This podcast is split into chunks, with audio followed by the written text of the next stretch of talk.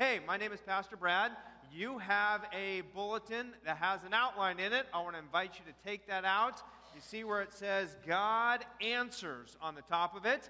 And um, we are in a new series called that, God Answers, where we're going to discover over the next month or so the value of active uh, and a growing prayer life.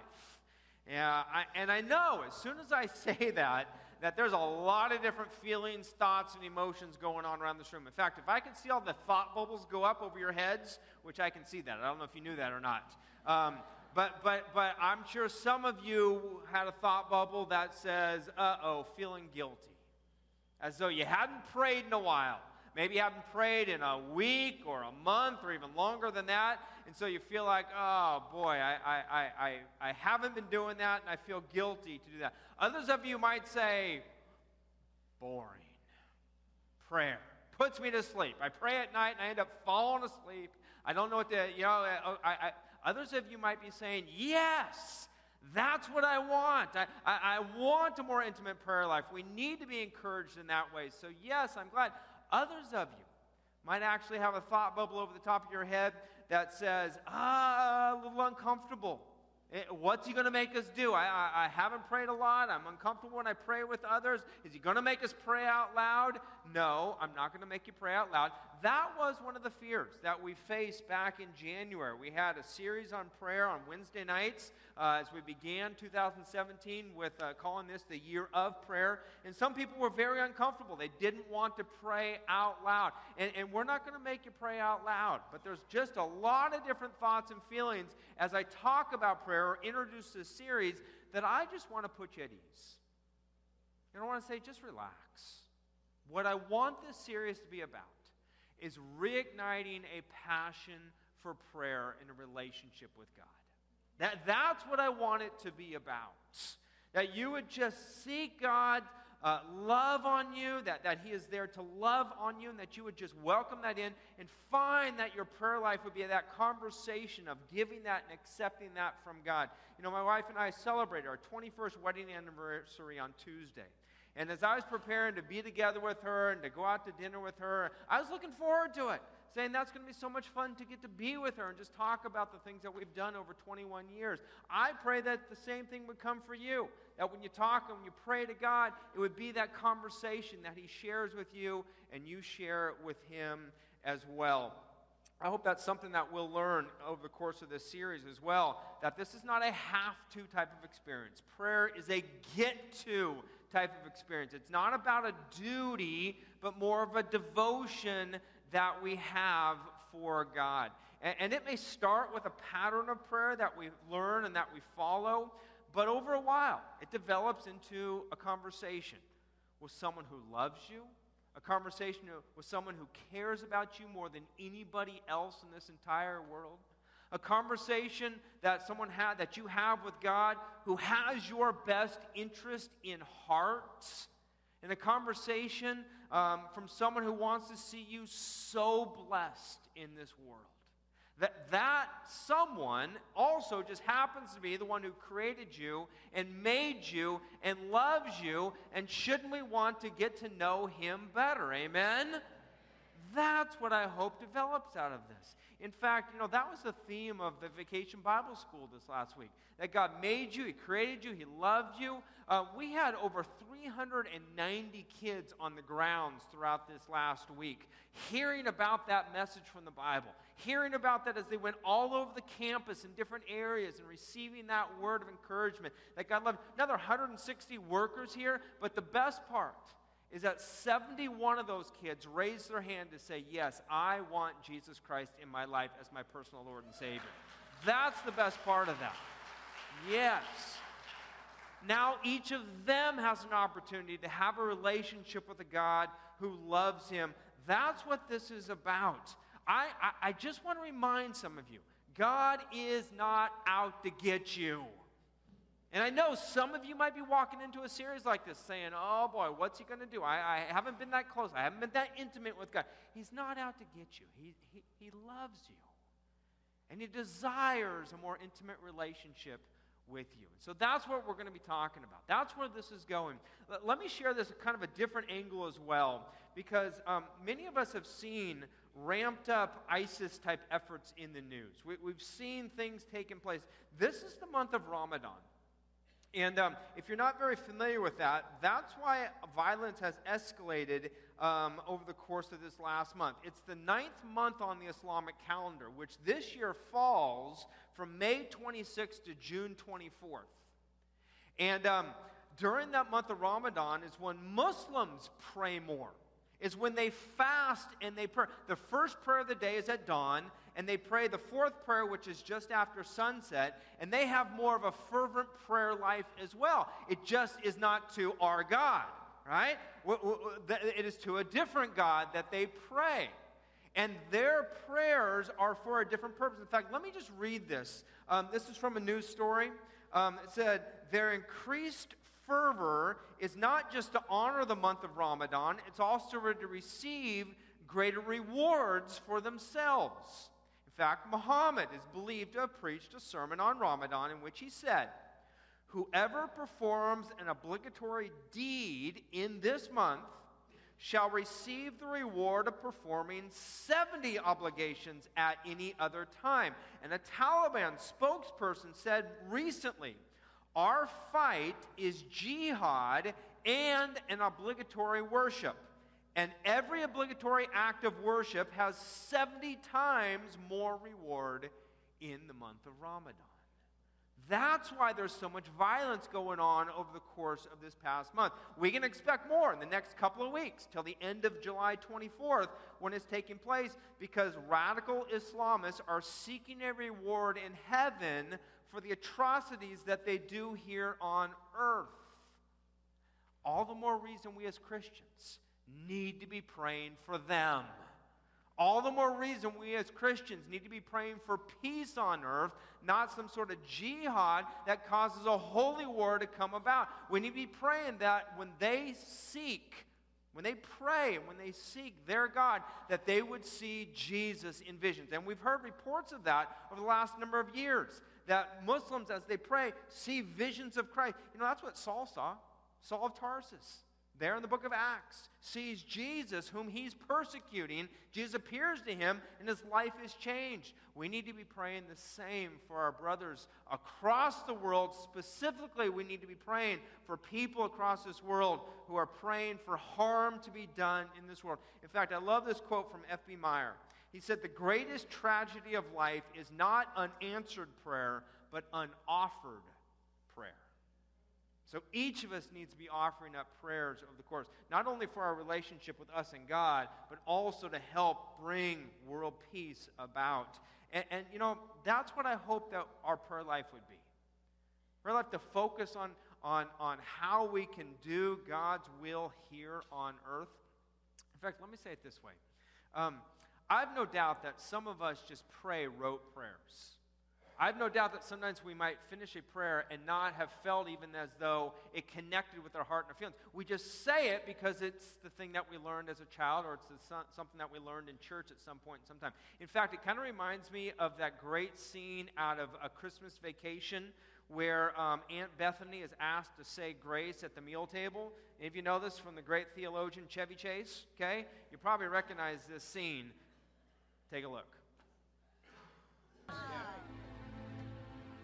Before we begin, since this is Aunt Bethany's 80th Christmas, I think she should lead us in the saying of grace. Oh, great. Oh. What, dear? Grace. Grace. She passed away 30 years ago. They want you to say grace. The blessing. I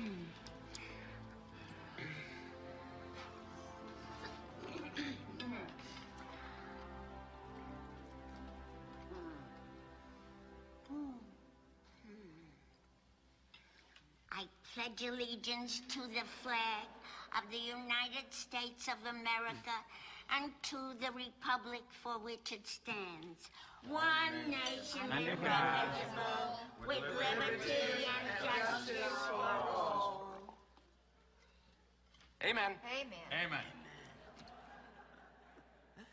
That's the Pledge of Allegiance factor that I think comes into our prayer lives at times. When we just pray rote prayers, when we just pray prayers that we've learned before without much feeling, without much meaning. And I want us to bust through that in this series.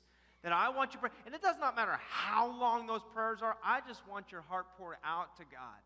Saying, God, I come before you. And I'm asking you in your presence, I'm blessing you in your presence, that conversation would just flow back and forth. And so we're going to talk about some of that. And let me give you a couple things before we get into the lesson today that we're going to be doing over the next month or so. We have a prayer chapel right next door. And if any of you were here for our 24 hour prayer vigil, you know the great hours spent in prayer that many of us had. And so we've opened up that prayer chapel for the next month. And we invite you to come before the service. We invite you to come and stay or stay after the service. Uh, we're going to make that available. Our Crusaders class has said we see the value of prayer as well. We'll move out of there on Sunday morning so that you can have that available for that. And so I'd invite you to come, be a part of that. Even during the week, if you'd like to come down here to the church and pray, just check in at the office and we'll have you come in and pray. We have a men's group that's praying down there even in the morning time. Um, on Tuesday morning, they asked if they could pray. I said, absolutely, come on down. Uh, and so that will be available throughout this series. We'll have a prayer and a worship night as well coming up, and we'll let you know more about when that's going to happen. We have a couple of prayer books that are for sale out in the Welcome Center. Uh, one is the word for you today, the same publishers who do our devotion time uh, or do our vo- devotion books that many of you spend time in. And then Max Lucado and his wife wrote a little pocket prayer book. Uh, so these are just, one of them I think is $5, the other one's a couple dollars. Um, I encourage you to just use those kind of resources to further your times of prayer. Also, some of you have been asking about this prayer board up here. These are prayers that have been going up since January. If you were part of our prayer series in January, you had some names that you put up, and we put them up on a board. And actually, we put them up in the office, and uh, we would walk by them often, and we would pray. Every time I went out to get a drink of water, every time I'd walk by, I'd read a different name, and I'd pray for different people on those boards. And so we repin those up on this wall um, to have it kind of be a visual for us, but also at our 24 hour prayer vigil. We had more people put up names to be praying for. And so here's what we're asking you to do in your bulletin, you have a little slip of paper that may have already fallen out once or twice. Okay? That's it. It might be blue, it might be purple, might be pink, might be yellow, whatever it may be. Take that out. And if you would uh, just write up any prayer concerns that you have on that sheet of paper, and when our service is over on your way out, we have two prayer walls right in the back. We just ask you to take a, uh, a, a, a tack out there, a pen, stick that right up there. And already from our 8 o'clock service, we had people who were putting them up there in prayer concerns. And we just want you to put those up there. And over the course of this next month, we're going to be praying for those specific things. And at the end of the message, I'm going to talk a little bit more about this God Answers Prayer uh, board right over here. But let me just give you one exciting thing that you can be praying about for our church and for the future of our church. Um, over the course of the last few weeks, um, we've learned that the Scottish Rite building and property has come for sale. And many of you who have been a part of our church for years know that we have prayed for that. Some people have been praying that for two decades. We've been praying for that property possibly to become available. And so, as a board of deacons, um, we are taking that to a place of prayer as the leaders in our church. And I just ask for all of you to be praying for that possibility of saying, God, what would you have us do? This past week, we also got a phone call that this property right in the corner here of Alpine and uh, El Dorado Street is also for sale. So it's almost like, God, okay, when it rains, it pours. And we are ready to see those blessings. And so we just, as a board of deacons, are going to meet on Tuesday. We're going to continue to pray for that and say, God, what would you have us do? Because we have exciting opportunities ahead. But if you will put those things on your prayer list as well, um, that would be so, so much appreciated because we feel like God is up to some interesting and some timely things that will continue to bless our ministry, not only today, but for years and years and years to come if the Lord waits to come back for us. So please, if you can be praying for that, we'll talk more about that in the upcoming weeks. But this year, or excuse me, this week, we're talking about personal prayer. and a very interesting personal prayer out of the book of Nehemiah. So if you have your Bibles, open up to the book of Nehemiah. It's okay to go to the table of contents and check that one out. Um, although, if you go to the middle of the Bible to the book of Psalms, go back left. And about five or six uh, books back, you'll see the book of Nehemiah. There are patterns of prayer that we see in Scripture. The Lord's Prayer is a pattern of prayer that Jesus taught us. The prayer of Jabez in 1 Chronicle chapter 4 is a pattern of prayer. Uh, David's prayers many times followed a pattern. Paul, a prayer of blessing. But today I want to talk about this little hidden prayer in Nehemiah chapter 1. And as I do, let me set the stage. Here's what's going on Nehemiah lived about 450 years before Jesus did. And he was the cupbearer to King Artaxerxes in Persia. And he was saddened by the news that his home city of Jerusalem was in ruins. And so he goes to, excuse me, the king, and he says, uh, King, can I go and help rebuild the wall? Can I rebuild the city? And the king says, Yes, you may. Now, this was after Nehemiah prayed the prayer that we're going to talk about here today. And so Nehemiah goes back, and in the course of time, he rebuilds those walls, he rebuilds the city, but he comes back and he sees that the city is in good shape, but now the people are not. The people are in a mess. And so, rather than get discouraged, he calls them to a place of repentance and says, We can do this. But it seems as though everywhere Nehemiah goes, he meets opposition and persecution and slander and ridicule. But he has the power to lead the people in rebuilding the wall. And how he does that is what takes place here in Nehemiah chapter 1. So the first couple of verses talk about how he's approached by one of his brothers and some other men for him to come back to Judah. And so he begins to question, uh, Nehemiah begins to question them about what's going on in his homeland in Judah and Jerusalem. And here's what it says in chapter 1, verse 3. It's on your outline, or it's on the screen, or it's in your Bibles. here's what it says They said to me when I asked them, the remnant there in the province who have survived the exile is in great trouble and shame. The wall of Jerusalem is broken down and its gates are destroyed, excuse me, by fire. So he says it's all in disarray.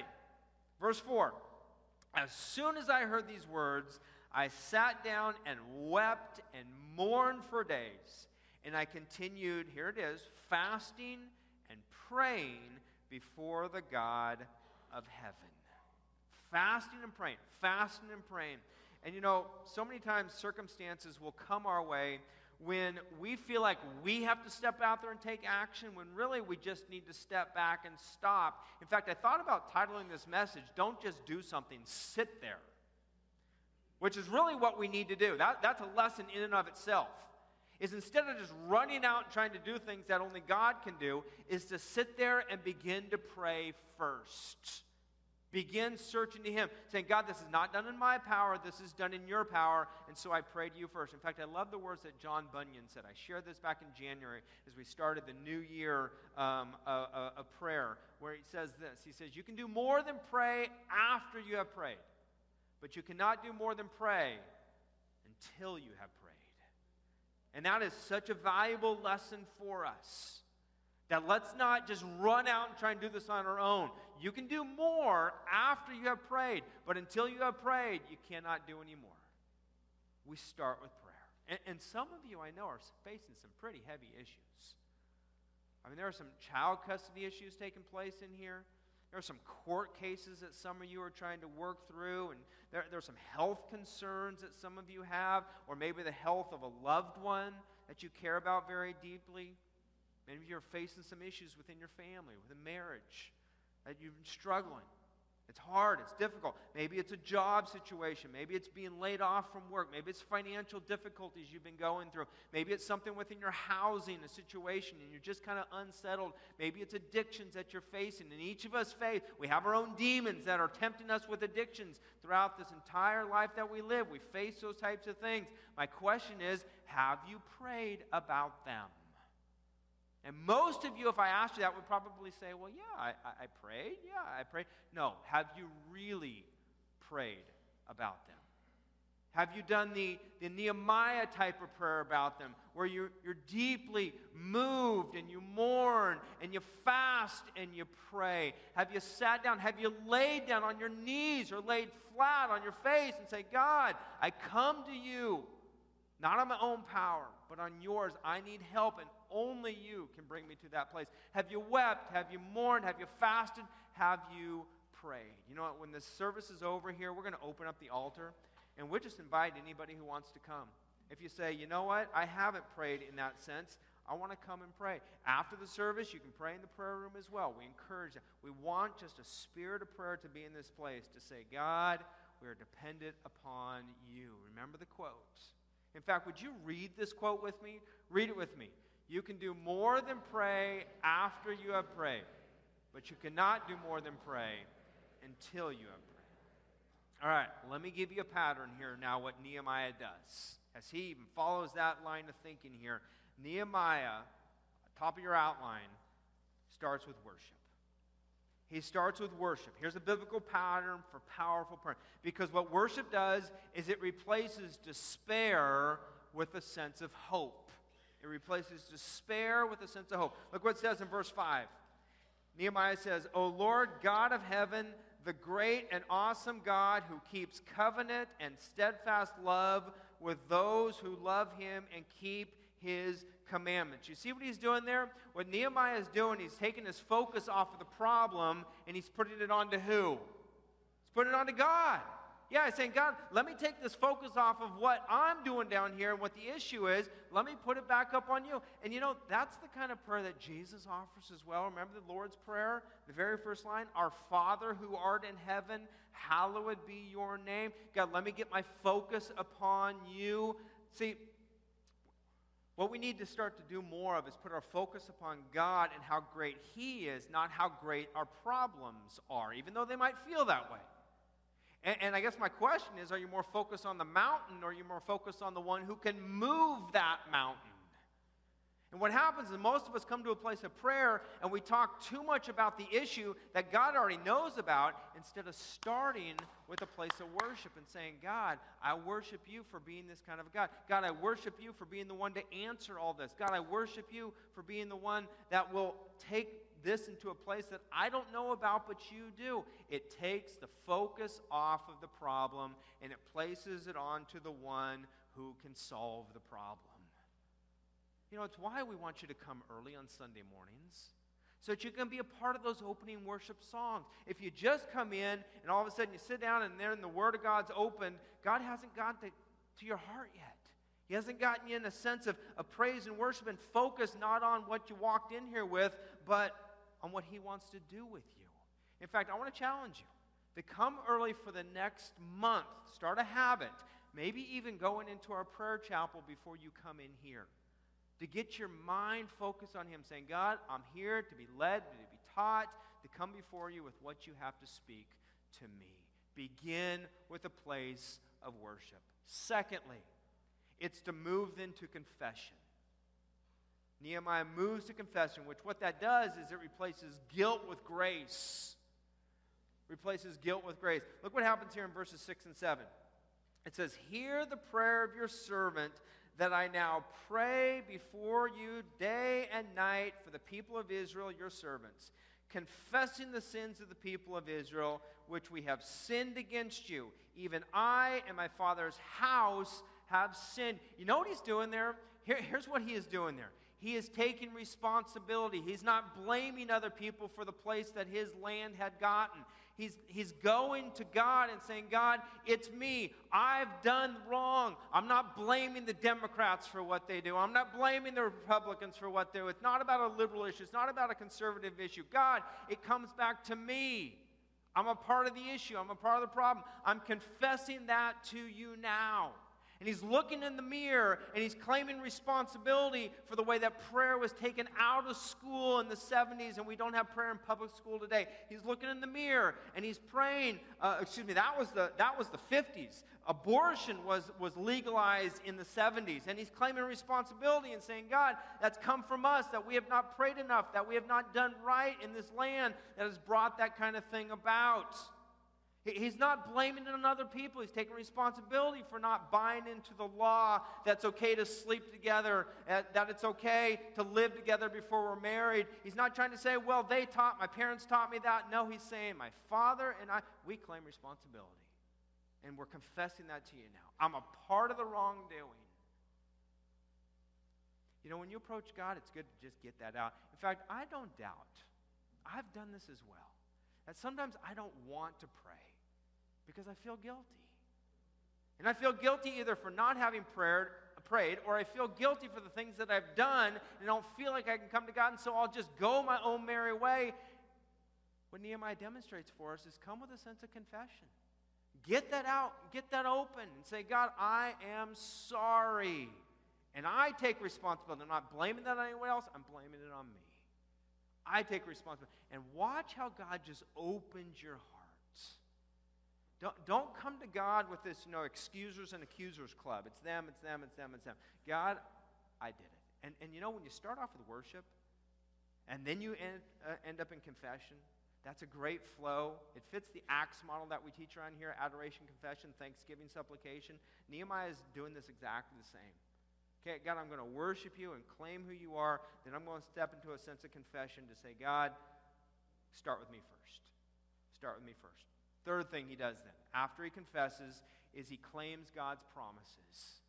He claims God's promises. He replaces discouragement with confidence. Discouragement with confidence. Look at verses 8 and 9. It says, Remember the word that you commanded your servant Moses, saying, If you are unfaithful, I will scatter you among the peoples. But if you return to me and keep my commandments and do them through your, uh, though your outcasts are in the uttermost parts of heaven, from there I will gather them and bring them to the place that I have chosen to make my name dwell there. I love verse 8. It starts out with remember. Remember, God, who you are. You know, we did that with the yes and amen. We, we, we sang about the promises. If you missed that opening song or the second song that we sang, that means you were really late today, all right? All right? But, it, but, but, but that got us into a place of saying, God, your promises in Christ are yes and amen. We've already been saying that. We've already been saying that's our sense of worship. And we come with a sense of confession. Now we grab onto those promises that God has done for us. And you know what? Why does Nehemiah do this? It, it's not because, you know, he, he thinks that God has a short memory problem and God, you remember who you are. No, it's to assure himself, it's to remind himself of God's promises towards us. A lot of biblical personalities do that. Abraham did that often, David did that often. The prophets did that often. Uh, Jonah would do that. Do you remember the story of Jonah where God says, Go to Nineveh? Says, I'm not going to Nineveh. I'm going just the opposite way. Eventually, he goes to Nineveh. He calls the Ninevites out. He tries to get them to repent. Really, though, in his heart, he doesn't want to because he doesn't like them. And God opens a door for repentance for them. They do repent. And remember what Jonah said? He said, I knew you were gracious and compassionate. I knew you were slow to anger and rich in love. Kind of a backhanded compliment of saying, God, I know your promises are going to work. I just had a bad attitude. I didn't want them to be forgiven. Wow. But there it is. He claims God's promises as well. I hope you'll start to grab onto some of those over the course of this prayer series, over the readings that you have and the books and other resources and scripture that we have before you. Because God cannot go against his promises. God follows through with his promises, and when you pray those back to him, that replaces discouragement with confidence. In fact, let me read you the story um, you can see that uh, I'm not going to finish this message. This is actually a two part message for what's going to be on the back, but let me walk you through something here first. Um, a story that I hope will give you a little bit of confidence. It's a true story by Helen Roseveare, missionary to Northern Ireland who labored in Africa.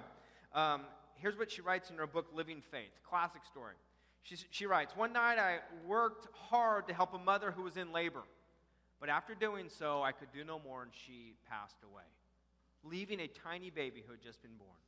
We knew we would have trouble keeping the baby alive because we had no incubator to keep the baby warm. Well, one student midwife went to stoke a fire and fill up a hot water bottle, came back shortly afterwards and said, I'm sorry, but the hot water bottle burst, and it's our last one. All right, said Helen. put the baby as near to the fire as you safely can, and then sleep between her and the doorway to keep the draft from coming to harm this little baby. Your job is to keep the baby warm. Well, the following noon, Helen writes that she went to prayer with the orphanage children. And uh, during the prayer time, one little 10 year old girl by the name of Ruth prayed this prayer Please, God, send us a hot water bottle. It'll be no good tomorrow, as the baby will be dead. Would you send it to us this afternoon? Helen writes, Why I heard that, I gasped at the audacity of the prayer and she added on top of that, and while you're at it, would you also send a dolly for the little girl so that she'll know that you really love her? As often uh, with children's prayers, Helen writes, I was put on the spot. How could I honestly say amen to that? I, I didn't believe God would do that. I knew He could do it. The Bible says that. But aren't there limits? She said.